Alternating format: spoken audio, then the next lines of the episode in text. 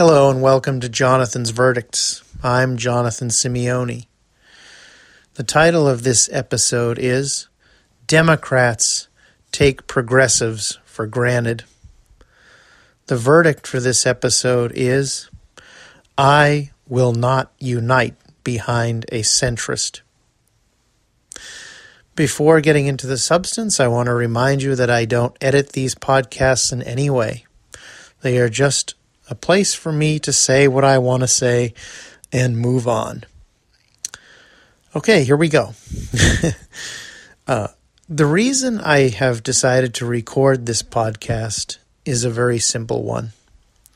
Candidates like corporate Joe Biden, Wall Street Pete Buttigieg, and Amy Klobuchar are going around the country talking about the party needs to put forth a candidate who can unite the country. What they mean is we need to put forth a candidate who old white men in Pennsylvania, Wisconsin, and Michigan want to vote for. That's what they're essentially saying. But I want to be very clear about this. I will vote for whoever the Democratic nominee is because there won't be a choice. It will be another election of the lesser of two distasteful candidates. Donald Trump must be defeated. So I will vote for a centrist candidate against Donald Trump. But I won't unite. I won't feel good about it. I won't work for the campaign. I won't donate any money to the campaign. I will hold my nose again and vote for a centrist. If we can't have a candidate who cares deeply about Medicare for all, if we can't have a candidate who really does understand that free college is a must, if we can't have a candidate who really understands that the only way to hopefully save our planet from disaster is by declaring war on the fossil fuel industry, then I will not unite behind the Democratic candidate. The Democratic Party and the centrist Democrats who run the Democratic Party don't care about voters like me. They don't care about progressives. They don't care about people who think health care is a right. They don't care about people who believe that the wealthy and corporations should pay what they were paying during Republican Dwight Eisenhower's administration.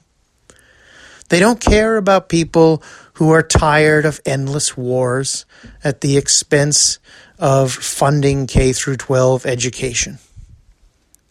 No. No. They care about making old white people in Pennsylvania, Michigan, and Wisconsin, particularly white men, happy. You see, Wall Street would be happy with corporate Joe or Wall Street Pete. Even Amy Klobuchar would be acceptable. They want a candidate who won't take too much of their power away. They want a candidate who is dependent and eager for their money. So, this is why I support Bernie Sanders. I would be comfortable with voting for Elizabeth Warren, and if she was the nominee, I would donate to her campaign. But I will not unite behind any other candidate in the race. And I think if the Democratic Party ever was to try something different, to nominate a candidate that actually spoke to the needs of the people. the Democratic Party would realize how it can actually win elections. The country could more adequately reflect the will of the people.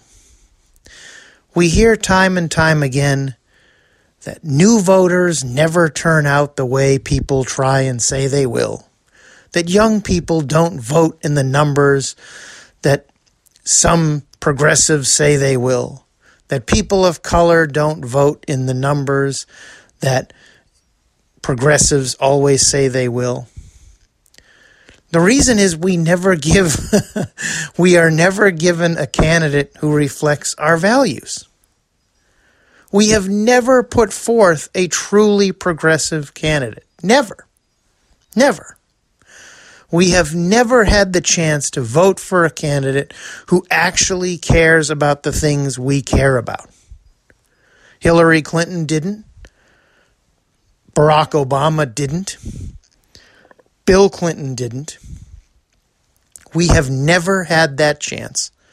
And yet, when they nominate candidates who don't reflect our values, they blame us for not being excited about voting for them. So it's time for the Democratic Party to put forth a candidate that actually speaks to what the people want. And if the Democratic Party cannot do that, then I and many others like me will not unite behind the Democratic candidate. This country will not come together behind continuous centrist nonsense that benefits the wealthy and corporations.